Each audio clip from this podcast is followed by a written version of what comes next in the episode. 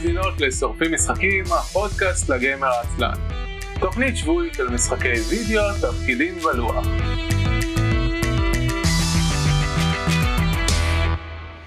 ערב טוב וברוכות הבאים לתוכנית השבועית של שורפים משחקים, עונה שבע עשרה, פרק מספר חמש עשרה. אני אביב מנוח. אני יהודה חלפון. אני מאיה פייביש. איך שומעים שהיית באמצע שלוק? למען האמת לא הייתי בכלל, פשוט החלטתי להיות טיפה רכה יותר מהרגיל. אה, זה נשמע כאילו עשית, אני מאיה פייביש. לא. טוב. אחרי שלוק זה קרה. אני מאיה פייביש, ככה זה. זה נשמע לי בדיוק אותו דבר, יפה מאוד. לא, שמעו את הגלופ של הביאה. יהודה, איך אתה מרגיש בישראל? חם לך ומגעיל, תודה, איך אתם מרגישים בישראל? לא, באמת? לא יש לי לשמור. כאילו, בלילות עוד נחמד, ובלפנות בוקר כשאני... ואז מגיע... כשאתה מה? נתקעת לפנות בוקר כשאתה מה? לפנות בוקר עוד סבבה, ואז מגיע עשר בבוקר ובא לי למות. בא לי למות, בא לי לחיות, בא לי סמטינג ולא בא לי עליך. כן, לי לא מאוד חם ונורא, בעיקר כי העובדה שאין לי עבודה כרגע אומרת שאני יכולה לא לצאת מהבית כמעט. אני מזדהה בערך, רק שבשעה האחרונה יצאתי להוריד את הכלבה, ואז יצאתי לסחוב משהו שביקשו ממני, אז כתוצאה מכך לפני שעה היה לי קריר במזגן, ועכשיו אני מזיע ומגיל. זה מה שקרה. אתמול כשהלכתי לשבוע הספר היה נעים באופן מפתיע בערב, אני חושבת שהיקום שמע שאני הולכת להיות מחוץ לבית בערב ועשה לי טובה. את יכולה ביום רביעי להיות מחוץ לבית בערב? אני לומדת בימי רביעי, אז אני אהיה. למה? מה יש ביום רביעי? אני נפגש עם ידידה. אוקיי. שיהיה פחות חם ולחם. רצית, רצית כאילו שהכוחות של מאיה יסדרו לך. ברור. אני מנצלת מהר פה, בלי בושה. אבל זה ככה גם כשאני נוסעת לחול. כל טיסה לחול שהייתה לי בשנים האחרונות, תחזית שבועיים לפני שאני נוסעת, יהיה גשם. תחזית ביום של הנסיעה. יהיה שמש, אבל גם קריר ונחמד.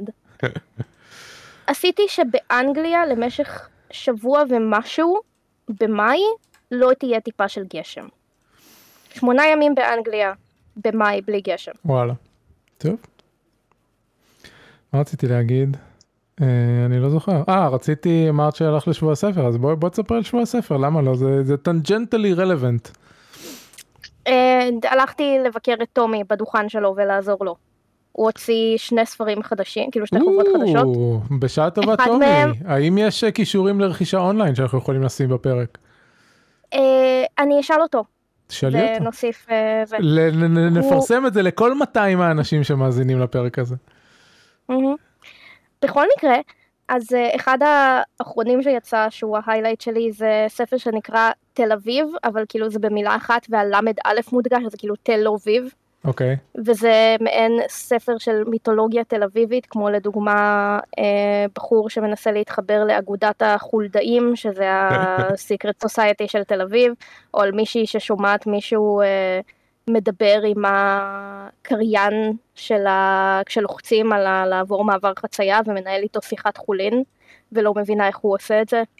ועוד כל מיני דברים קטנים שהם כאילו מיתולוגיה סודית ו, ומחתרתית של תל אביב. מגניב מאוד. Mm-hmm. טוב, יפה. נפתיח, נפתיח את הפרק הזה. אנחנו שורפים משחקים, הפודקאסט לגמר העצלן על כל המשחקים כולם. אנחנו משדרים בשידור חי בערוץ הטוויץ', twitch dot t v slash isel supreme, ובשרת הדיסקורד, isel dot me slash discord. בשני המקומות אתם יכולים להצטרף אלינו לצ'אט המאזינים, ולצ'וטט איתנו במהלך הפרק. לאחר מכן הפרקים עולים לאתר isel dot me, תוכלו למצוא את כל פרקי העבר וקישורים להוספה באפליקציית הפודקאסטים המועדפת עליכם. אנחנו כרגיל נדבר על מה שיחקנו לאחרונה, אולי חדשות, וזה הכל בערך. זה הולך להיות פרק על תיארת המאיה, שזה אנחנו מביאים את מאיה. כמו שאמרתי לאביב בצ'אט לפני הזה, ברוק, להגיע כל שבוע ולדבר קצת. ווק, לבוא פעם בחודש וחצי ולהשתלט על הפרק לחלוטין. אני עדיין חושב שהייתי מביא אותך לעתים יותר קרובות, כדי למלא לי מקומות של אנשים אחרים. מתי שאתה רוצה.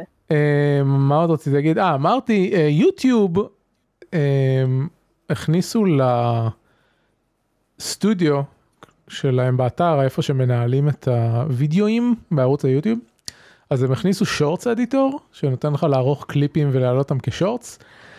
אז אולי אני אתחיל לעשות את זה. דיברנו לפני כמה שבועות שאני משתמש בטוויץ' קליפ אדיטור, בשביל לערוך חלק מההקלטות לטיק טוק, שלא עשיתי את זה באופן עקבי, כי אני מפגר, אבל, אבל זה גם נחמד. וחוץ לזה, אני לא זוכר מה, מה עשיתי, אבל... פעם הייתי משדר במקביל גם לטוויץ' וגם ליוטיוב שאנחנו עושים לייב, ומאז שנהייתי אפילייט זה כאילו היה לא, לא בכללים, כאילו אם אתה אפילייט אתה צריך להיות נאמן לטוויץ' כביכול, אבל טוויץ' נהיו חרות לאחרונה, אז חשבתי אולי אני, אני אבטל את האפילייט שלי, שזה גם ככה לא נותן לי כלום. בעיקרון אפילייט נותן לנו לקבל סאבס מטוויץ', אבל אף אחד לא עשה את זה באי פעם. אז זה לא כאילו אני מרוויח כסף מטוויץ', אז אולי נבטל את זה ונחזור להיות מולטי מולטי צ'אנלס עם יוטיוב, נראה, ואז יותר אנשים יצפו אולי. בסדר, אז בעיקרון נדבר רגע על החלק של החדשות ודיונים שאין בו חדשות ודיונים, זה פשוט נדבר שוב פעם על הקמפיין שלנו של לילית, امم ואז מאיה תדבר וזהו, וזה יהיה כל הפרק, זה פחות יותר יהיה כל הפרק.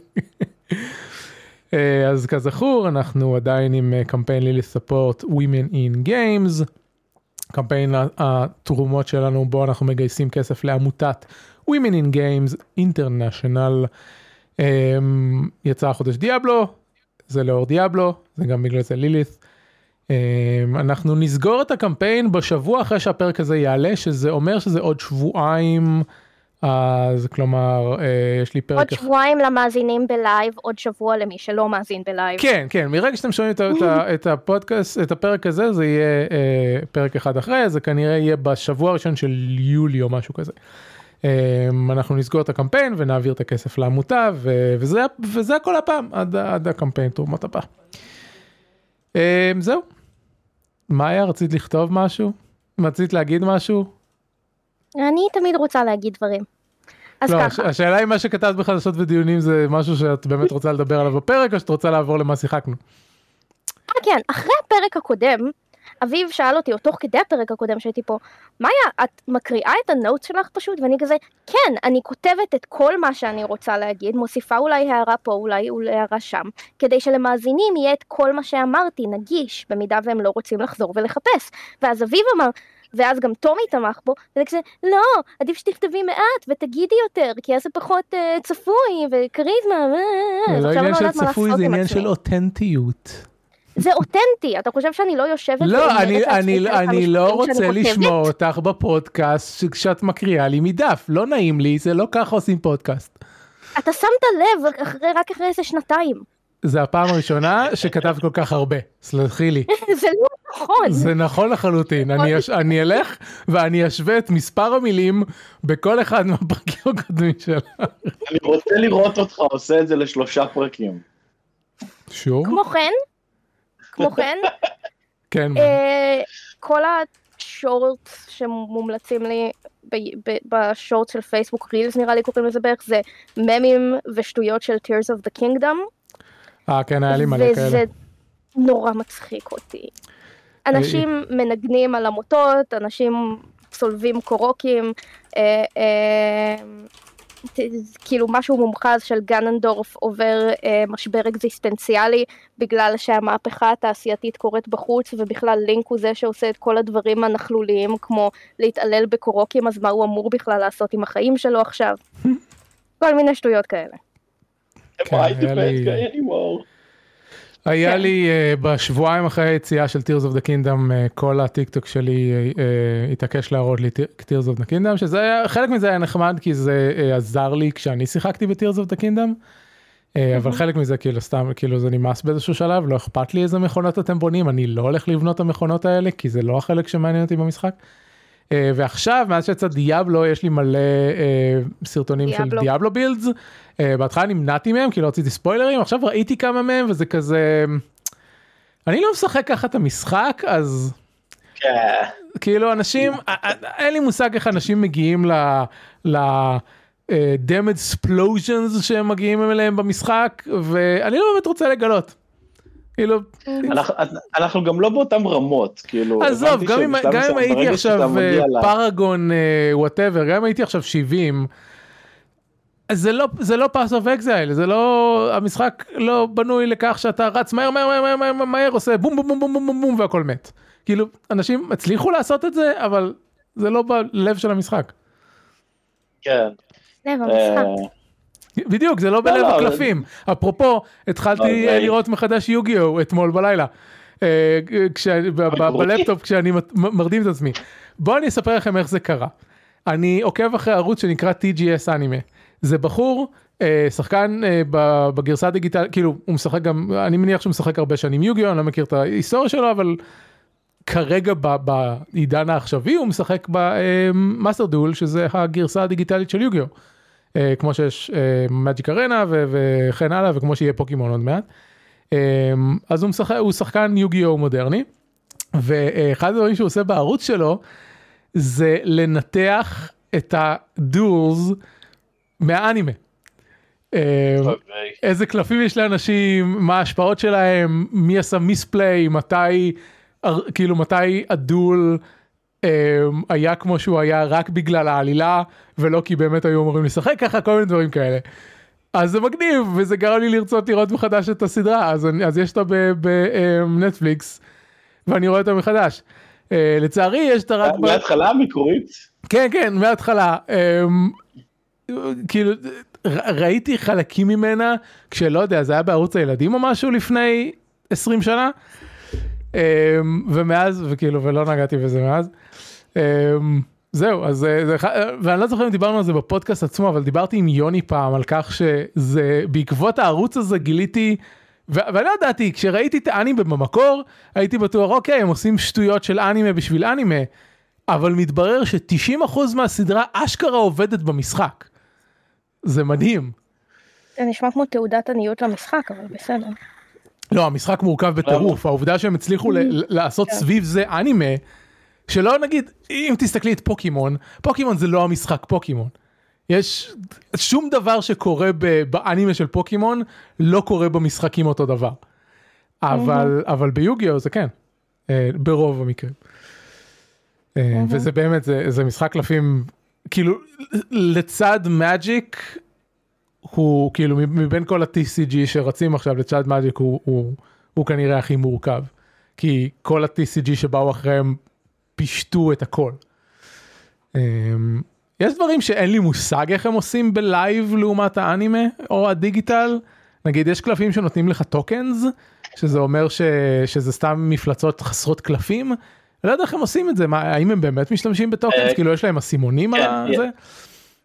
יש, יש כאלה טוקנים גם במג'יק, ואז אתה, יש לך כמה אופציות לעשות את זה, אחת זה שיש ממש את הקלפי טוקן, יש כאילו סולג'ר, ברד, דרגון, כל מיני שיט כאלה, ואז נגיד, אתה בגדול מקבל אחד או שניים כאלה בכל בוסטר שאתה פותח, שהוא רלוונטי, יש כאילו קלף שמזמן כזה, ואז אתה יכול לשים עליהם טוקן אמיתיים, כאילו, כי בשלב מסוים יש לך ארבעים משהו, אז אתה שם קלף אחד, וזה ארבעים טוקנים עליו, או שתי קוביות קוף עשרים, לסמן שיש מלנת אלפים. אז כן, בדרך כלל יש קלפים אמיתיים של טוקן, סביר להניח שביוגיו גם יש ברמה כזו או אחרת.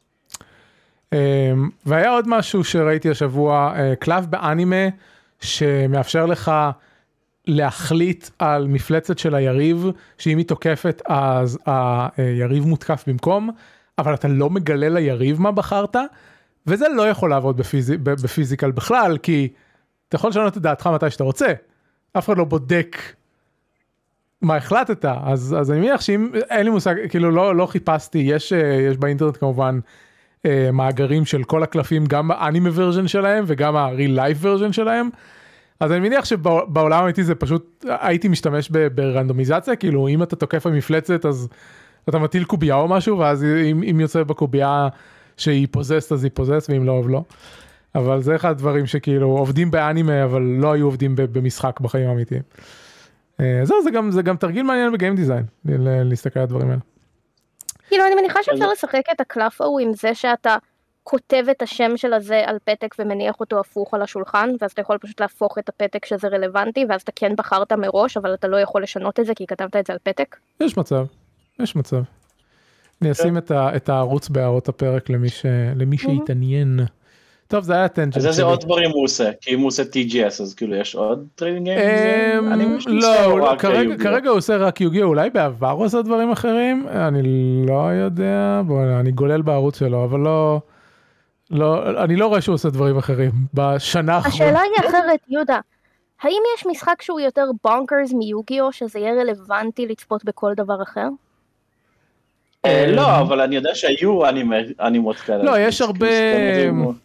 זה, זהו, ראיתי, מתי זה היה? Um, אני חושב שדיברתי על זה בפודקאסט, ראיתי לפני איזה שנה ומשהו את ההיסטוריה של, של הפרנצ'ייז uh, של יוגיו, ובמקביל ראיתי גם איזשהו וידאו על, על משחקים דומים שיצאו באותה תקופה, כי זה, זה היה כאילו טרנד, כמו שם איסקאי הוא טרנד באנימה יפנית, אז זה היה טרנד של, uh, של משחקי קלפים, ויוגיו פשוט נהיה הכי פופולרי. Uh, מה זאת אומרת, אנימה איסקאי היו טרנד? לא, לא, אני אומר, כמו שאיסקאי היום הוא טרנד, אז... היום, אוקיי, בסדר. אז קארד גיימס היו באותה תקופה, או שכמו שפוקימון יצא, אז זה היה טרנד, כאילו, ופשוט פוקימון יהיה הכי פופולרי, גם, אותו דבר. פוקימון התחיל כקארד גיימס, ואז הוא הפך לאנימה, ואז הוא הפך ל... לא, פוקימון התחיל כגיימבוי. הוא התחיל מהגיימבוי. כגיימבוי. כן. אוקיי. כן, והייתה גם מנגה לדעתי. כן, יש, יש מנגה. כן, כן, יש מנגה. אני מסתכל בערוץ שלו כבר ארבע שנים אחורה, כל מה שעושה זה יוגיו, אז אה הנה יש פה פוקימון קצת, אבל לא, כל מה שעושה זה יוגיו, אז כאילו תחשוב, יש לו תוכן כבר חמש שנים על יוגיו, אז זה, והוא כמובן גם מסטרים בטוויץ' שיש לו ערוץ נפרד שיש לו את כל הוודס שלו, אז אם אתם פשוט רוצים לראות מאסטר דול של יוגיו, אז גם זה יש. עכשיו אני בפלייליסט שלו, אז יש שלוש מאות פלייליסט שכולם יוגיו ברמות כאלה ואחרות, פר עונה, פר זה, פר פול ורז'נס. כן, אז נגיד באנימה בכל עונה או ארק של האנימה יש קצת חוקים אחרים שחלק מהם מקבילים לשינוי בחוקים במשחק האמיתי, אז יש לו סרטונים שהוא מסביר מה היו החוקים האמיתיים של החלק הזה באנימה, כל מיני דברים כאלה, או מה היו החוקים האמיתיים של ה-Egyptian God Cards, ואז הוא גם משווה אותם לאיך שהם אה, עובדים ב, אה, בחיים האמיתיים. אקסודיה? אקסודיה זה, זה לא מה-God Cards, אקסודיה זה ממש מההתחלה של הסדרה, וזה פשוט אחד מהקלפים, יש, יש כמה קלפים במשחק ש, שהם instant victory condition, אז אקסודיה זה אחד מהם. אני חושב שיוגיו זה המשחק היחיד שיש לו דבר כזה, שאם אתה משחק משהו ניצחת וזהו. אבל אתה צריך חמישה קלפי אקסודיה בשביל לנצח. כן, לאקסודיה כן, אבל יש יש קלפים, לכל הקלפים, לכל ה-instant win conditions יש יש תנאים מוזרים, שזה כל הפואנטה שלהם. אבל נגיד, ראיתי, אז זהו, ראיתי את שלושת הפרקים הראשונים של האנימה, כאילו ראשונים, ראשונים, ראשונים, בפרקים האלה עדיין אין חלק מהחוקים הממש בסיסיים של המשחק, כמו זה שצריך להקריב מפלצות חלשות בשביל לזמן מפלצות חזקות יותר, שזה כל הפואנטה של יוגיו. כי ביוגיו אין, אין מנה, כמו ב, כמו בכל המשחקים האחרים בערך, או, או אנרגיה בפוקימון וכאלה, לכל המפלצות יש דרגות, ומזמנים מפלצות חזקות יותר על ידי זה שמקריבים מפלצות חלשות יותר. אז, אז את זה אפילו, אם מסתכלים על הפרק הראשון, יש את הקרב הראשון בין סטו קייבה ליוגי, והוא פשוט מזמן blue eyes, white dragons, ככה, כי בא לו. בלי, בלי שום דבר נוסף. אם, אם ירושה לי לצטט את הברידג' הישן להחריד של יוגיו, ספציפית שורה של סטו קייבה משם היא Screw the rules, I have money. זה נכון, הוא מתחיל ככה, אבל חלק מהקטע של הקטע הזה מהעונה זה שקייבה הוא כאילו possessed by evil, ובזה שיוגי מנצח אותו בשאדו גיים, הוא מתאר אותו מהאיבל שלו. אז זה חלק מהמיסטיקה של ה... הוא גבר לבן עשיר בחברה קפיטליסטית. אבל כולם הם גברים לבן... תקשיבי, תקשיבי, פרק שלוש, הם יוצאים לדואלס קינדום, זה הארק הראשון של המשחק, של האנימה, כולם, כל המתחרים מתאספים בשביל לצאת לזה, ואני אומר לעצמי, למה כולם בנים פה? היי היי, there's the over-sexualized girl. זה אחר כך. לא. יש את הידידה שלהם, לא זוכר איך קוראים לה. לא, אין את מיי? מיי אחר כך, מיי מגיע אחר כך. ככל שהסדרה מתקדמת יש יותר נשים, אבל פה באמת, כאילו, זה סצנה שאני מסתכל, מוצגות על המסך איזה עשרים שלושים רנדוז, וכולם בנים. כאילו הם בנים ב-שלוש עשרה, אבל כולם בנים. אהה. אז טוב, מה אפשר לצפות מאנימה שיצא לפני עשרים וחמש שנה? אפילו באנימה מודרנית הם עדיין לא התגברו על הקטע הזה, כי יפנים בפיגור של... כן, ואז מצד שני, כאילו גם אוטנה יצא בשנות ה-תשעים. מה, מי? אוטנה. מה זה? Revolutionary Girl Utena זו סדרת סוג של סייפיי שהיא אבן דרך בביזאר ובמדיה לסבית. כן, זהו, זה לא שלא היה ליפן את הצדדים האלה, ובמובנים מסוימים היה להם את זה לפני שזה היה במערב, אבל עדיין המיינסטרים שלהם בפיגור לעומת מה ש... המעט שיש לנו במדיה המערבית, כן? יפנים ו... איך קוראים לו? קוונטין משהו מהספר של... The Sound and the Fury נראה לי, זה אותו דבר, שגיי זה גרוע יותר מאינססט. אין ספר קלאסי אמריקאי שיש שם את התולדות של משפחה שברח לי השם של זה, שג'יימס פרנקו, יימח שמו, אובססיבי לעבודות של הסופר הזה. ויש לו ספר על איזה משפחה ואחד האחים מתאבד בין היתר מכל מיני הבנות, שאחד מההבנות זה כאילו I might be gay, ו-being gay is worse than incest. טוב, תשמעי. טוב. זה ספר שמאוד מבקר את הדברים האלה, אבל כן. אז Vampire Survivors. אוקיי, סתם אם יש אנשים שעוד לא יצא להם לקפוץ על הבנדוואגן של Vampire Survivor, הוציאו אותו בחינם לחלוטין לנייד, את המשחק המלא מינוס די אל סיז, ה-די אל סיז הם בתשלום, אבל גם לא במחיר מאוד גבוה, משהו כמו שבעה וחצי שקלים לכל אחד מהם. אם עוד לא יצא לכם לשחק את Vampire Survivor, אבל אתם אוהבים Survivor Games, כמו שאני הייתי, יש אותו בחינם לנייד עכשיו. פלוס, הוא לא דורש חיבור אינטרנט, ואז אפשר לשחק אותו גם בטיסות, בסיסי צבא, נידחים, כל המקומות האלה שבהם אין לכם ממש אינטרנט או קליטה, אבל אתם רוצים לשחק משהו. או משחקים בבסיסי הצבא. אמרתי את הבומריות שלי. מה, מה? לא הבנתי. מה אמרת? לא משחקים בצבא. כל הצבא זה לארפ אחד גדול. אני יודע, לא, אני צוחק, אמרתי, זה הטיול בומר שלי. כן. קיצר, זה מה שהיה לי להגיד על Vampire Survivor. מאוד נהניתי, fun stuff. מגיעים בשלב מסוים לכזה מצב מגוחך שבו אתה overpowered as fuck וזה מצחיק. זהו. אוקיי. הבא בתור. אולי בנייד אני אתגבר על העובדה שהמשחק נראה כמו קאקי. אני קצת אוהבת את האסתטיקה האיומה והנוראית שלו. אני יודע שיש אנשים שאוהבים את זה, וזה לגמרי לא בשבילי.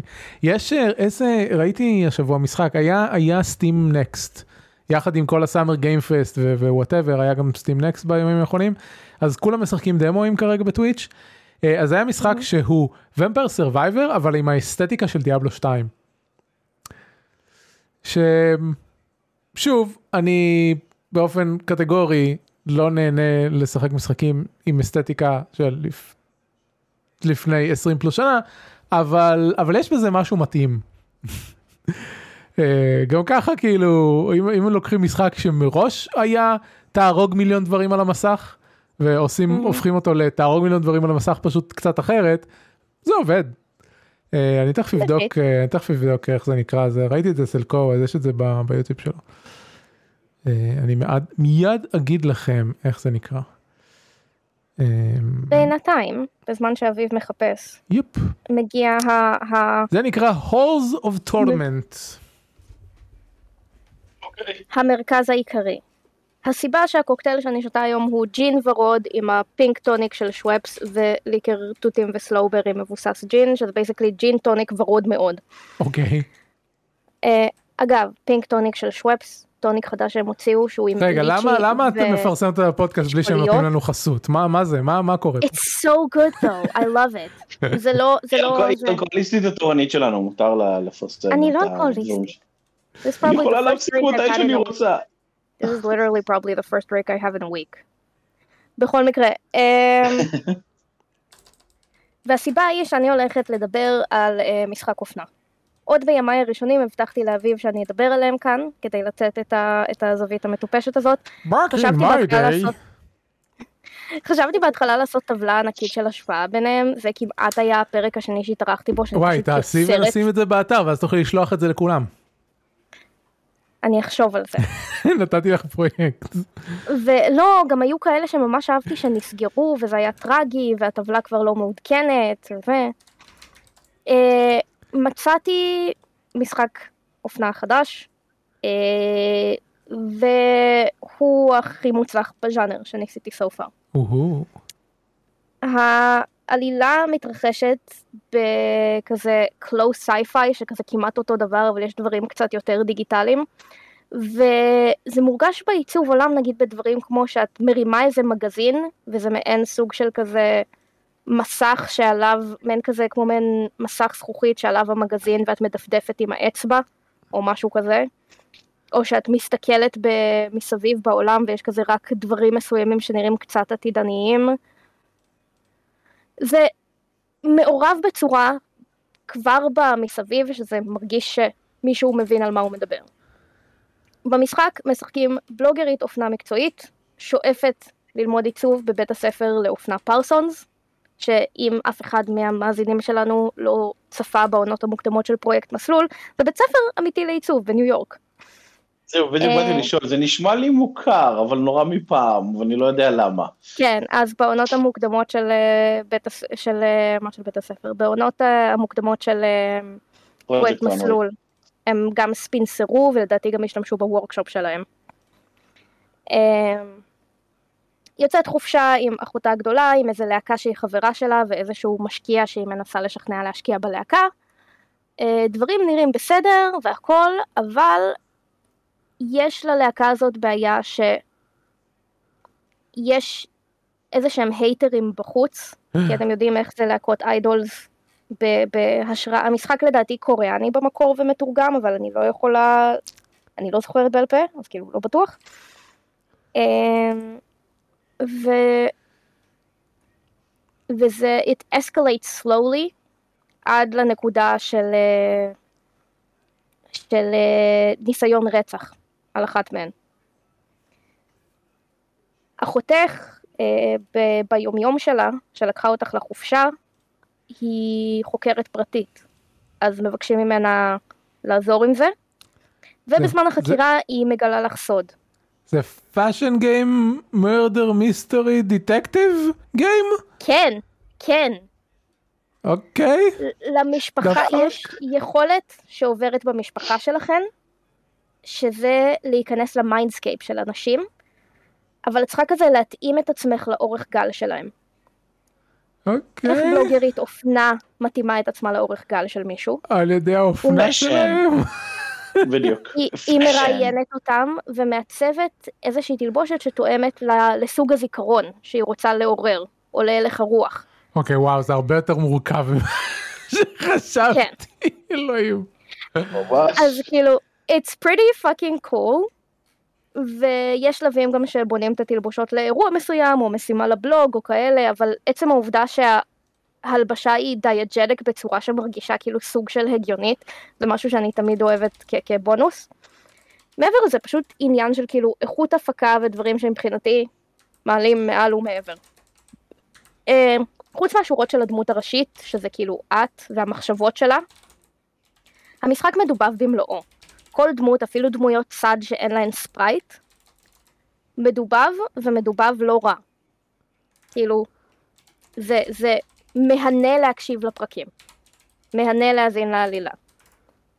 ומעבר לזה, כמו שאמרתי, העלילה מעניינת, כאילו, הם...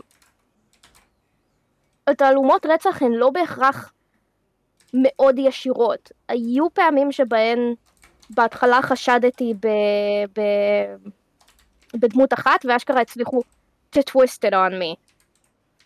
Uh, ולפעמים גם יש נגיעה בתכנים שהם קצת יותר כבדים. כאילו, בצורה שהיא, שהיא, שהיא לדעתי רגישה מספיק, אבל כן נותנת איזשהו משקל לסיפור. ואפילו, והאינטרסים הרומנטיים, אני יודעת שפה אני קצת מקריאה, ופשוט כתבתי המון על המשחק הזה, כזה I'm passionate. האינטרסים הרומנטיים הם לא שטוחים מדי, כאילו יש להם אשכרה לכל אחד מהם אופי משלו, הוא לא פשוט handsome guy T M, ויש גם כזה מעין side stories שבהם את לומדת להכיר אותם יותר, and you actually like, like them, you know, as people, שזה בהרבה משחקי ויז'ואל נובל שהם המקבילה בקטע הזה, טלפונים, זה נורא בסיסי, לכל אחד מהם יש את התכונת אופי אחת T M, יש את אחד שהוא סדיסט T M, חמוד T M, אלוף T M וכו', וזה ממש לא ככה. דבר שני, אחד הדברים שמאוד מאוד אני אוהבת במשחקי אופנה, זה אינקלוסיביות. ואומנם כן, אי אפשר לעשות את הדמות שלך proper chubby per se, שזה עדיין בעיה הרבה בעולם האופנה, אבל אפשר לעשות אותה בפרופורציות יותר ריאליות, אפשר לשחק עם גובה, אפשר לעשות פרצוף שהוא יותר עגול, יותר ארוך, אפשר לעשות גם אפים או צורות פנים או כאלה שהם לא רק מודל יופי, ואפשר לשחק עם צבעים של הכל, יש גם גווני אור ממש כהים, ולא רק כאילו האבליגטורי שזוף כהה של כזה, כן, גם לנו יש ייצוג לאנשים שחורים, ורוב אם לא כל הפריטים, וספציפית העניין של איפור, מי שכן משחק במשחקים כאלה יודע שגם אם רוב הדברים עובדים בסדר עם צבעי אור שונים, תמיד איפור נראה רע. רוב האיפור גם עובר גוון אור. היה פה אשכרה מאמץ אמיתי שבו לא משנה איך תשחקו עם הפרופורציות של הדמות, גם מבחינת גודל, גוון, whatever, דברים יעבדו.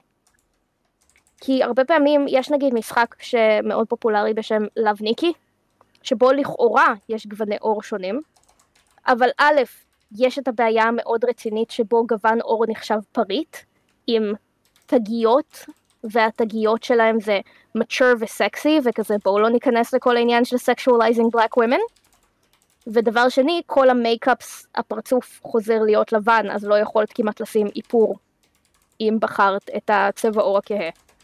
וזה משהו שלא קיים פה. צבעים. המודלים באיכות גבוהה.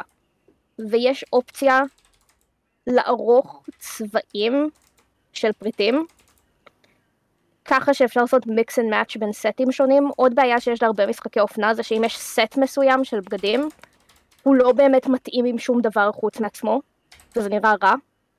וזה משהו שלא קיים פה, אז אפשר אשכרה לעשות סטיילינג שהוא מעניין.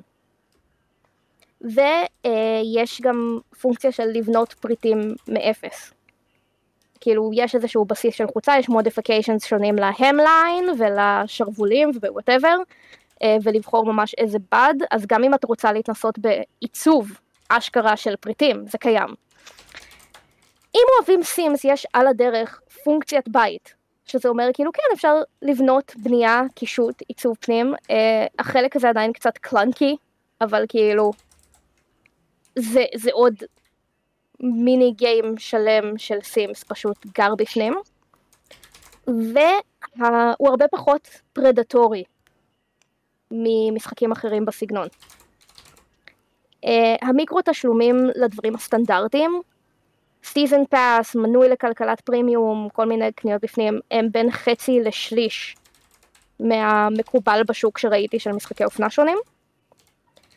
והאיבנטים בנויים ככה שאפשר כאילו להשיג את כל התלבושות בהם בחינם. אתה לא צריך, זה לא שם זמן קצר מדי והדרך היחידה להשיג את כל הפרסים של האיבנט זה, זה להשקיע כלכלת פרימיום או כסף. אני, אני משחקת בו בערך חודש, חודש וחצי.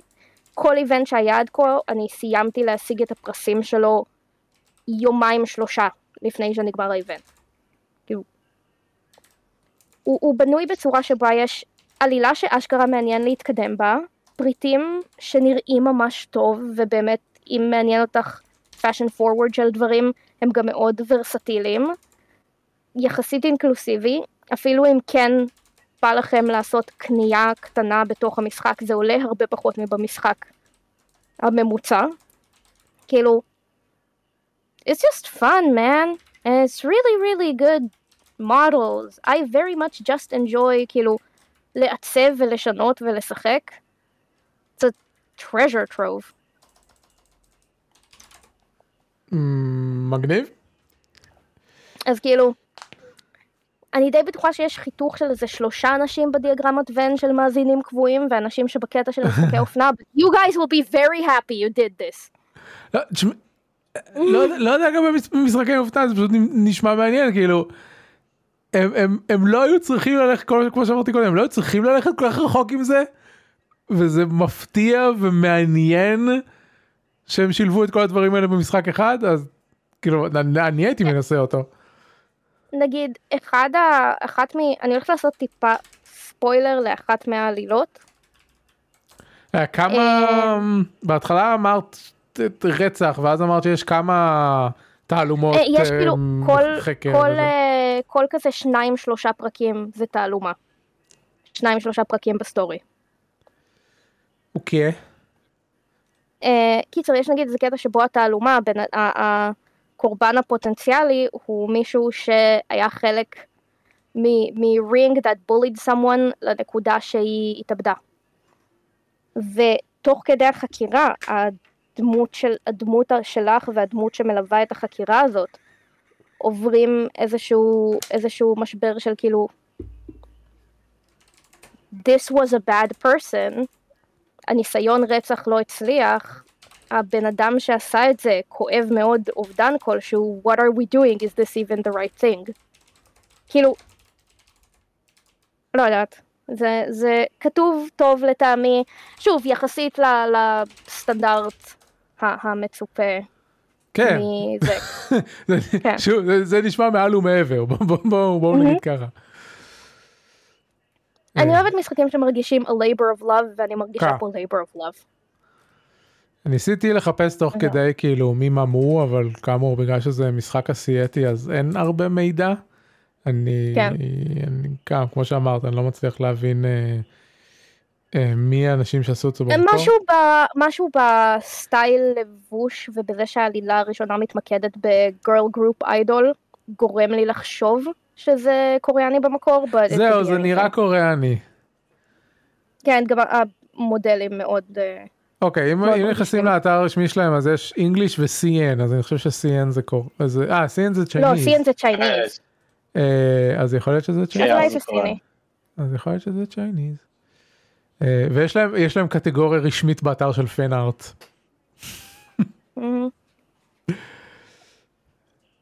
אינטרסטינג. אוקיי. התקדמה? אוקיי. הבא בתור זה משחקי מחשב. משחק המחשב הראשון שאני אדבר עליו הוא Inside. שבגללו באת לפרק הזה בכלל.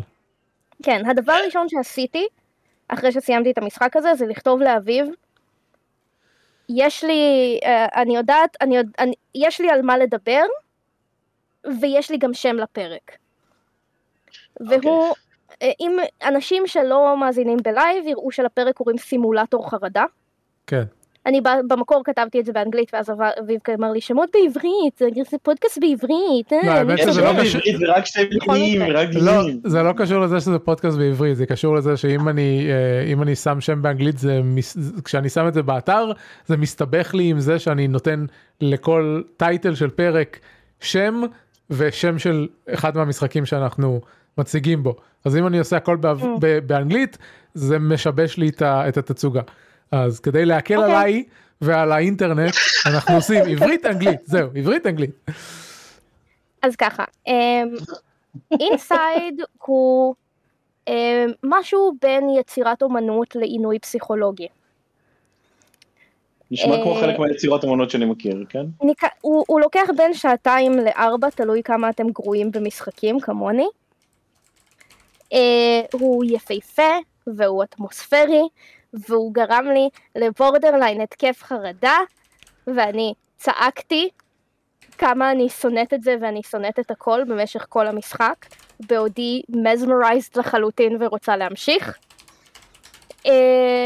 הוא משחק נורדי, שזה אמור להגיד לכם הרבה על, ה- על האופי כנראה. אתם משחקים ילד באיזושהי מעין דיסטופיה לא ברורה, שבה אתם יודעים שאתם בורחים ממשהו, ואתם יודעים שאתם רוצים לשחרר משהו, אבל אתם לא בטוחים מה, ככל עד שזה, עד שזה ממשיך.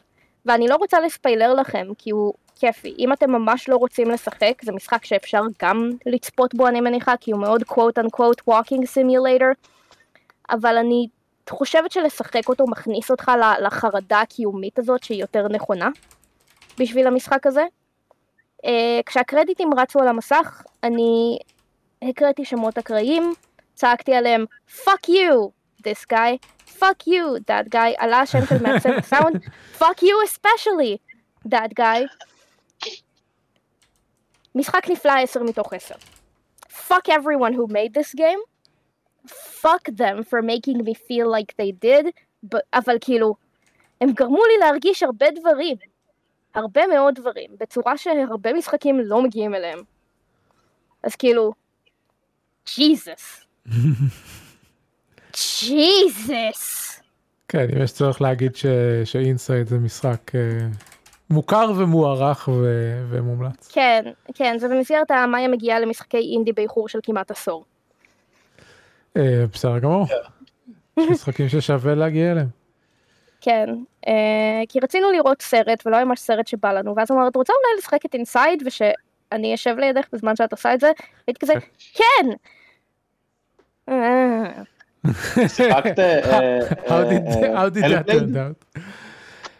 שיחקת הלבלייד? הלבלייד.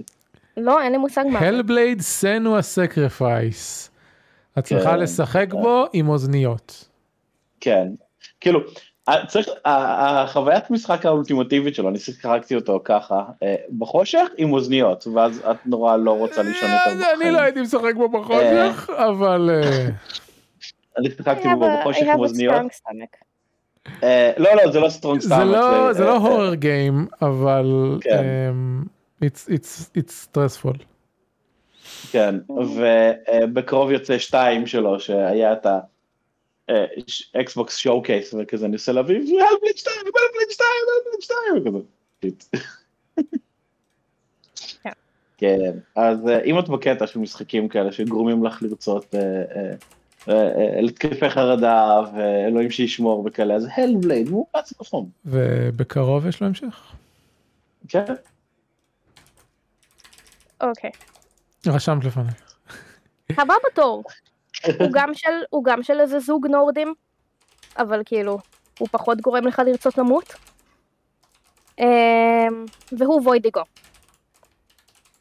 שלא שמעתי עליו מעולם, אז, אז את מקבלת כוכב על זה שהבאת משחק שלא שמעתי עליו. הוא יצא ממש כאילו לפני איזה שבועיים, שלושה. לדעתי, אפילו פחות. הוא ממש חדש. ווידיגו, כן. שמיני ביוני. כן. פחות משלושה שבועות. כן. Overwhelmingly positive. כן. זה, זה עוד משחק שהגיע במסגרת הפעם בחודש שבועיים, אני ובן הזוג פותחים לראות אם יש איזה שהם משחקים זוגיים מעניינים שיצאו שבא לנו לנסות. וזה עוד אחד. אפשר לשחק אותו גם ביחיד, יש גם קו-אופ. הוא כל כך נפלא. משחקיות מגוונת וכיפית, כאילו יש גם, הוא, הוא שוטר, אם אהבתם את Enter the Gungeon, אני מניחה שזה לא מאוד שונה מבחינת סוג השוטינג, וזה שיש רובים שונים שעובדים בצורות אחרת, אבל אני מרגישה שהוא יותר ורסטילי. הכל נראה טוב ומגניב ונפלא. עלילת המסגרת היא כאילו מעניינת, די שטחית, די בסיסית, לא מתיימרת. ההיילייט הוא כתיבת העולם, בנשקים. לנשק... לכל חפץ או נשק שאתה מרים, אתה יכול להיכנס ל... לתפריט ולראות באקוויפ את התיאור, ולפעמים אתה תמצא שם שלוש פסקאות של הדבר המצחיק ביותר שקראת בחיים שלך. אנחנו כאילו הקראנו תוך כדי שאנחנו צריכים להחליף ממקריא כי אנחנו נקראים מצחוק. הוא מצד שני גם מאוד קונסיסטנטי. כאילו יש אה, סדרה מסוימת של נשקים שנגיד כתוב שהם שייכים לאיזה עם מסוים ומרפרנסים למלחמה מסוימת, או, או ש... ואז יש נשקים מקבוצה אחרת שגם מרפרנסים לאירוע הזה או לדמויות היסטוריות שראינו שחזרו. יש גם כאלה שיש להם סיפורים אינדיבידואל, אינדיבידואליים לחל, לחלוטין. נגיד אחד הנשקים הוא אה, an evil star, דת, ש... כוכב מרושע שזורק כוכבים אחרים קטנים יותר וחלשים ממנו בתור היריות שלו, בגלל שזה גורם לו להרגיש טוב יותר עם עצמו להתעלל בחלשים ממנו. ואם יש לך אותו אקוויפט אתה שומע כזה כי שהוא מדי פעם מצחקק ברוע, ואם אתה איידל לכמה זמן אז אתה רואה אותו פשוט אוכל את אחד הכוכבים הקטנים יותר, וזה סתם כאילו משהו מצחיק ומטופש. מצד שני כתיבת עולם מורכבת שמרפרנסת לדמויות שאתה אשכרה פוגש אחר כך. השלושה עולמות שיש לאורך הרן, יש כזה שלושה עולמות כמו בהרבה משחקי רוגלייק ראנס, לכל אחד מהם יש לא קונסיסטנטי, נגיד יש איזה חפץ שאתה יכול למצוא שהוא ספר סטייל נקרונומיקון, שאומר שהוא מאוד קרוב ל-to achieve the prophecy. אחד הבוסים של אחד העולמות זה מעין שד מזומן שנקרא the prophecy, שאם אתה מסתכל הוא אשכרה יוצא מתוך ספר כזה. סטייל הנשק הזה, זה הכל בנוי בצורה מאוד מאוד מפתיעה. אתה יצור קטן, ציפור מצחיק כזה, שפלשה אפלה לעולם שלו, והוא מנסה להילחם בה. אתה פותח כל מיני יכולות, זה רוגלייק. משחק בסיס לא מאוד ארוך, אם אתה משחק אותו יעיל, צריך to master certain items, כאילו נגיד, להביא שדרוג מסוים לחמישה כוכבים, או להרוג עשרים אויבים עם נשק מסוים באותו רן וכאלה. לשחק בזוג מעלה את היעילות, כי אתה יכול פשוט to max more בכל... בכל רן, אבל uh, המשחק בסיס לא מאוד ארוך. אני חושבת שלא לקח לנו כל כך הרבה רנים לסיים אותו. גם הקושי מאוד כאילו... כמה זה לא ארוך? Um, וואו, זה בסטים של הבן זוג, אז אלוהים יודע. אני חושבת שלקח לנו עשרה רנים beginning to end, אפילו פחות. שזה בשעות? שואל אותי שאלות קשות אביב, לפעמים מתנו מוקדם. זה התפקיד שלי. אני לא יודעת. אני לא חושבת, רן הוא כאילו פחות מ... הוא הרבה פעמים בין חצי שעה לשעה, כי התלות בכמה מהר אתה משחק, אז כאילו, לא יודעת מה, עשר שעות. יש עוד הרבה מה לעשות פה. הייתי יודעת להגיד לך יותר מה לעשות פה. הייתי יודעת להגיד לך יותר מה אפשר לעשות בו. אם ספק הכוח של מחשב הגיימינג לא היה מת בוקר אחרי שסיימנו. אז לא המשכנו אותו עדיין, כשהמחשב יחזור כנראה נשחק בו עוד קצת שוב,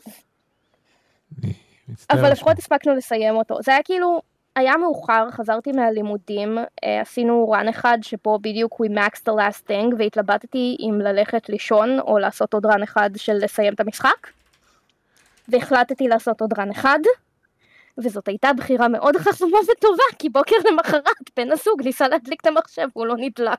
אוש, נורא בן. כן. טוב, יש לך לייטנינג ראונד, חמש דקות על שני המשחקים האחרונים שלך. אז ככה, קסט ביסטס. אומייגאד, קסט ביסטס. ערן לא אהב. אומייגאד. ערן יכול לקפוץ לי? יכול להיות שהוא גם פחות מהנה לבד, בלי שאתה יכול לדבר עם עוד בן אדם שאיתך, וכזה strategizing, ולדבר על הדמויות, ולדבר על העלילה. לא יודעת? אוקיי. אז אולי זה מסוג הדברים של It's better with friends. כן, אני מאוד נהניתי ממנו, אני חושבת שהייתי נהנית ממנו פחות בלי בן הזוג, אבל אני לא יודעת להגיד. אה, בכמה מילים, זה פוקימון, אבל דמינו אם זה היה קווירי וורסטילי. ו- ובקצת יותר. אתם משחקים... כאילו, פוקימון נורא ורסטילי. אני עוד מעט אסביר יותר לעומק, אבל נגיד סתם, מובס, איך שמובס עובדים שם, בגלל שהכל על העיקרון שהיצורים שלך זה קסטות, זה מדבקות שאתה מדביק על הקסטה, ואתה יכול לקלף ולהעביר. אתה לא צריך, נגיד, למחוק מוב מסוים, או זה, אתה יכול לעשות בילד לבוס ספציפי, בלי שתצטרך אחר כך להשיג מחדש את המוב, כדי ללמוד אותו מחדש, או למחוק אותו מחדש, או whatever. הבנתי. אתם מוצאים את עצמכם, שטופים על החוף, עם מוזר, נראה שנופלים לפה, לא להקריא. נופלים לאי כל מיני בני אדם. I'm passionate, I write, I'm a writer, אני די אם, אני כותבת. ועכשיו את בפודקאסט ואת מדברת, אז תדברי. לקח לך שנתיים לשים לב שאני מקריאה אביב, אני מקריאה טוב. בכל מקרה. Now it's obvious.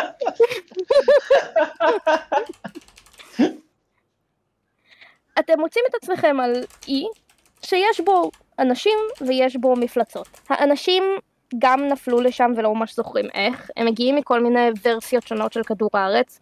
יש נגיד מישהו שמגיע מעתיד של כזה, שמרגיש שהוא בין שלושים לחמישים שנה מאוחר יותר מאיפה שאנחנו, שבו אה, ערפדים בעלי, אה, בעלי דירות שמנסים לשכנע אותך להשקיע בנדלן, עשו מלחמה עקובה מדם עם בני אדם. Uh, המון בדיחות קריפטו ברוז מתחת לפני השטח בעלילה של הדמות הזאת,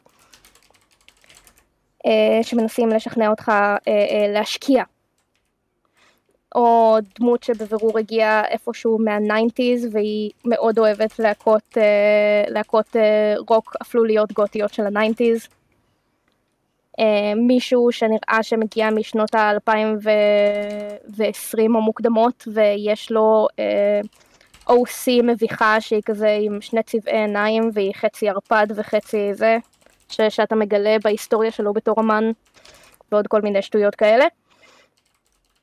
אז אתה וקומפניון לבחירתך יוצאים למסע. עכשיו אמרנו שיש מפלצות, אמרנו שאפשר לאסוף אותם. איך זה עובד? Well, יש טכנולוגיה של ווקמנים קסומים שאם אתה מנגן בהם קלטת מסוימת אתה משנה צורה למפלצת ששמורה על הקלטת הזאת. וכשאתה פוגש יצורים בטבע, אתה יכול להקליט אותם. כדי, וגם לזה יש מכניקות יותר ספציפיות. ואז יש לך קלטת שהיצור הזה מוקלט עליה. יש גם משהו שנקרא בוטלגים, שזה כשאתה נתקל בטבע ביצור שהוא לא בטייפ הרגיל של זה, נגיד אם היית נתקל פתאום בפיקאצ'ו שהוא טייפ אדמה במקום טייפ חשמל. אז זה בוטלגים, וזה גם מגניב. Mm. Uh, אתה וקומפניון לבחירתך, שבמידה ומשחקים בזוג, אמרנו לייטנינג, לייטנינג, פחות פרטים, יותר דזה, מהר. אוקיי, okay. גם זה גיליתי בקו-אופ, uh, עוד מעט יוצא עדכון נורא גדול, ומה שאני מאוד אוהבת בו, מעבר לזה שהכל נראה טוב ונשמע טוב, והסיפור מעניין ויש רגעים מותחים, uh, הטייפים משפיעים אחד על השני, לא פשוט כחולשה וחוזקה, אלא מערכת יחסים בין הטייפים, נגיד טייפ אש הופך טייפ פלסטיק לטייפ רעל, כי עדים רעילים של פלסטיק הופכים אותו לרעל, או נגיד צמח יכול להשאיר זרעים במים ולעשות לייפליץ', וזה לוקח צעד אחד קדימה את אסטרטגיית הטייפים, כי זה כבר ממשיך לשלב שזה לא רק איזה אה, אה, טייפ אתה מכניס, אלא מה מערכת היחסים בין הטייפ שאתה מכניס והטייפ שנמצא על המגרש, אה, מבחינת סוג ההשפעה. אוקיי, מעניין. והאחרון הוא Monsterhearts. הרבה פעמים כשאני מתארת את headers, אני אומרת לאנשים, it's mean girls but with murder. אז Monsterhearts, it's mean girls but with monsters. משחקים טינאג'רים שיש בהם מפלצת, מנוע אפוקליפסה, שיש בהם מפלצת כלשהי, כמו כוח אפל. כן, גם לא ציינת משחק תפקידים. מנוע אפוקליפסה זה משחקי תפקידים. כן, אבל כשאמרת מונסטר-הארטס, אנחנו מדברים, עכשיו, עכשיו עברנו לדבר על משחקי תפקידים. קודם, קודם ציינת מתי עבר, קודם ציינת מתי עברנו ממובייל למחשב, אז תצייני, עברנו למדיום חדש. אתה מוחק לי את הכותרות מדיומים שאני עושה. כי, אבל כתוב, מאסר התפקידים. כתוב. בסדר, זה לא אשמתי שאתה עורך לי דברים. ולכן זה לא אשמתך, זה מה שנדרש לעשות בפודקאסט הזה. אוקיי. המשחק בנוי כולו לדרמה, למניפולציה. אני שיחקתי איזה טינג'ר דושבג שאוהב להשן ואוהב אהבה. Also, he's a ghoul because he died in a tornado. והחד"פ היה על ניסיון לפתור טיימלופ, שאנחנו יודעים שמישהו מהכיתה שלנו גורם לו לא בטוחי במי. המנחה שלי ספציפית מצא דרך מאוד מעניינת לגעת עם זה בתכנים יותר כבדים או מעניינים, בעצם לספר סיפור מאוד אנושי באמצעות מפלצות. הטוויסט של הטיימלופ, אזהרת תוכן למאזינים כרגע, אני הולכת לגעת בכמה תכנים יותר קשים של מה שאתם יכולים לנחש כשמדברים על הדרום בארצות הברית. אם קשה לכם עם הנושא הזה, זה השלב אולי לעצור, כי זה במילא המשחק האחרון שנדבר עליו. ביי. אוקיי. בתהליך גילינו שמה שגורם לטיימלופ זה שזה ביום החופשה, תלמידה מהכיתה שלנו שאנחנו יודעים שהיא מכשפה, מגלה שהיא נכנסה להיריון לא רצוי. היא מספרת להורים שלה, הם אוסרים עליה להפיל, אבל זורקים אותה מהבית לחיות אצל סבתא שלה, כי זה מביך מדי שידעו שהבת שלהם נכנסה להיריון. הקליניקה הקרובה ביותר היא מעל חמש שעות נסיעה, אגב זה דבר אמיתי, המנחה שלנו בדק בגוגל מפס, איפה הקליניקה החוקית הכי קרובה לעיר הזאת בארקנסו, שבה הוא הציב את זה, חמש וחצי שעות נסיעה. It's fucked up. ובן הזוג שלה מתעמת, מתעצבן עם אבא שלה, נכנס לבית להתעמת מול אבא שלה, זה נהיה אלים, וזה שולח אותה לאיזשהו משבר, וזה מה שמריץ את הזמן אחורה כל פעם מחדש. והיינו צריכים לעזור לה בעצם להבין שהיא, בש... שהיא לא חייבת להורים של הדין וחשבון אם הם יפגעו בה, ולעזור לה להגיע לקליניקה באמצעים אה, על-טבעיים, ככה שהיא לא תצטרך לקחת כל כך הרבה זמן לזה. זה היה סיפור מאוד מאוד אנושי, שמסופר באמצעות מפלצות. אה... זה היה מאוד חזק, וזה בדיוק הדברים שאפשר לספר עם שיטה כזאת, שמצד אחד בנויה להיי דרמה ושטויות של טינג'רים, ומצד שני, שטויות של טינג'רים זה לפעמים מקרים קשים כאלה. זוהי תזכורת שהרעיון של הפלות בארצות הברית הוא עדיין כאילו לא לגמרי חוקי בהרבה מאוד מקומות, and it's fucked up. זה לא לגמרי, לא לגמרי חוקי. זה לגמרי לא חוקי במקומות מסוימים, כולל איסור על התרופות עצמם, כולל רדיפה של אנשי מקצוע, וכו' וכו'. אני ברשותך אשלח לך אחר כך לינק לפרק של הפודקאסט סאבונס, שהוא פודקאסט רפואי שמדבר יותר לעומק על העניין הזה של זכויות הפלות בארצות הברית אחרי רו וי וייד. אל תשלחי לי, שימי בהערות הפרק. וגם איפה שכתבת לשים קישור, שימי קישור. אוקיי, אני אלך לעשות את זה אחרי הפרק. יפה מאוד. אוקיי. ציפיות לעתיד. אני בשלבים אחרונים מול שני מקומות שונים בברצלונה, אחד מהם חזר אליי שעה, שעתיים לפני שהקלטנו, ואמר לי שהתקבלתי. אז זהו. יש דרך חוצה. כמו כן, אני עובדת על חד"פ שנקרא Blades in the Bark. Blades in the Bark הוא חד"פ Blades in the Dark, שנראה לי דיברתי עליו בפרק קודם, אבל אני לא בטוחה, אני ליטרלי חלמתי אותו באיזה לילה לפני כמה חודשים. כמה כלבים לא מבינים נכון את הביטוי איזהו עשיר השמח בחלקו, ומגיעים למסקנה שהאיש העשיר של השכונה שלהם מחזיק אצלו את כל השמח, וזה למה הבעלים שלהם יותר עצובים לאחרונה, אז הם צריכים לפרוץ לבית שלו ולשחרר את השמח, כי השמח שייך לכולם. אהם. מגניב. ויקראו לזה Blades in the Bark, או בעברית להבהבים באפלה. אוי, זה מצליח. או להבהבים באפלה זה נהדר, זהו, להבהבים באפלה. זה יפה מאוד, זה יפה מאוד. כל הכבוד. ten out of ten, פן, מעולה. יהודה? אז אני, כמו ששמעתם, אני בארץ ישראל. וכדי להגיע לפה, הייתי צריך להפסיק לשחק את דיאבלו ארבע, אני חושב, שעה לפני שסיימתי את המשחק, אביב יודע בדיוק איפה סיימתי, ואני כזה, פאק, אז אני מצפה מאוד לחזור הביתה ולשחק דיאבלו ארבע, כי למרות שיש לי פה את הלפטופ שלי, אני, אני משחק דיאבלו על האקסבוקס, אז אני לא יכול לשחק בו. ואני לא אקנה את המשחק שוב, רק כדי לסיים אותו על הלפטופ. Okay. ואז אני מקווה לשחק עוד קצת כדי להבין מכניקות שלא לגמרי הבנתי לקראת העונות שמגיעות אלינו ביולי, ואז זהו, בגדול. מאיפה אמרת שעצרת? אני מנסה לראות. הגעת לקתדרלה של... אוקיי. כן, אין לך... אין עוד הרבה. אתה ליטרלי בסוף של אקט שש, ואז יש לך אפילונג וזהו. אני חשתי שזה... טרוף. The end. אני מיציתי את זמני בדיאבלו, שיחקתי, אני מעריך, שישים שבעים שעות. הקמפיין, הדמות הראשונה שיחקתי ב-שלושים ושמונה, אני מעריך שהקמפיין לקח לי שלושים ושש פלוס עוד איזה שעתיים בפוסט גיים, שעשיתי את המבוך ופתחתי טיר שלוש, ואז עברתי למייג' סורסר, אז אני חושב ששיחקתי, ובסורסר הגעתי לדרגה חמישים וגם פתחתי את טיר שלוש, והגעתי לדרגה חמישים ואחת האמת. אז שיחקתי עוד איזה, כאילו, לא זוכר כמה, שעתיים שלוש בדרגה חמישים, עם הפארגון פוינטס והכל. וזהו, וכזה, הבעיה, ודיברנו על זה בפרק קודם, מבחינת הדברים ש, שמפריעים במשחק, וזה נהיה אפילו עוד יותר בולט ששיחקתי דמות שנייה, ועשיתי אותה בלי הקמפיין, אלא רק, כאילו, עולם פתוח ואת כל הפעילויות.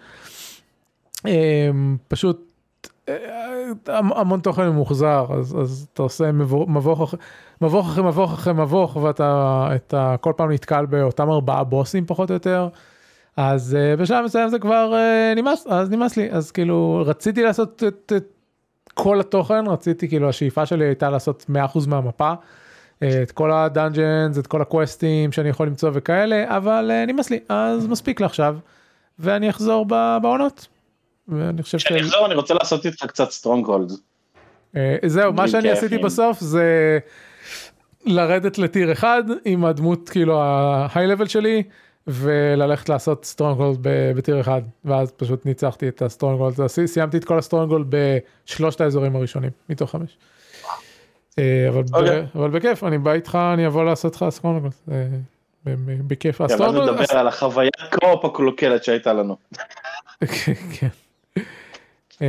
זהו, אז אני חושב שלהוציא מהמשחק הזה, כאילו לשחק שני דמויות את כל המשחק, קמפיין פלוס אנד גיים וזה ב-שישים שבעים שעות זה סבבה, ולחזור אליו אחר כך סיזונל, זה כאילו להוציא ממנו את מה שצריך להוציא ממנו.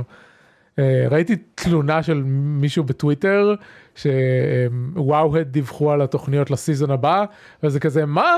אני צריך, אחרי שעשיתי את כל הגריינד הזה, אני צריך להתחיל מההתחלה בסיזן, זה לא מה שאני משחק במשחק הזה בשבילו, אוקיי סבבה, אבל ליטרלי כולם משחקים את הז'אנר הזה בשביל הסיזן קרקטרס, אז מה אתה רוצה? מה אתה רוצה? כאילו, זה, זה המודל של, של המשחקים האלה היום, כל הפואנט הזה. כאילו, דיאבלו שלוש בפאת' אוף אקסייל, אז עושים את זה שנים, דוד. וכאילו... אף אחד לא מכריח, כאילו... נכון, זהו. הוא לא חייב לפתוח סיזון קרקטר,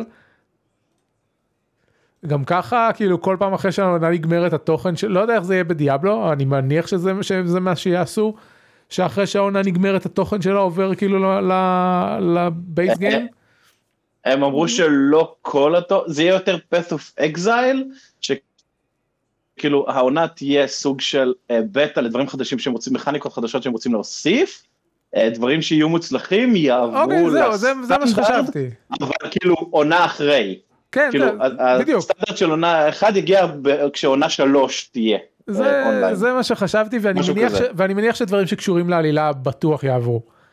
כן, כן, אבל יהיה לג של עונה, וגם כל הדמויות שפתחתם בסיזונל יעברו לסטנדרט. אז מי שלא רוצה לשחק עונות, מי שלא רוצה לשחק עונות, יכול לחכות חצי שנה.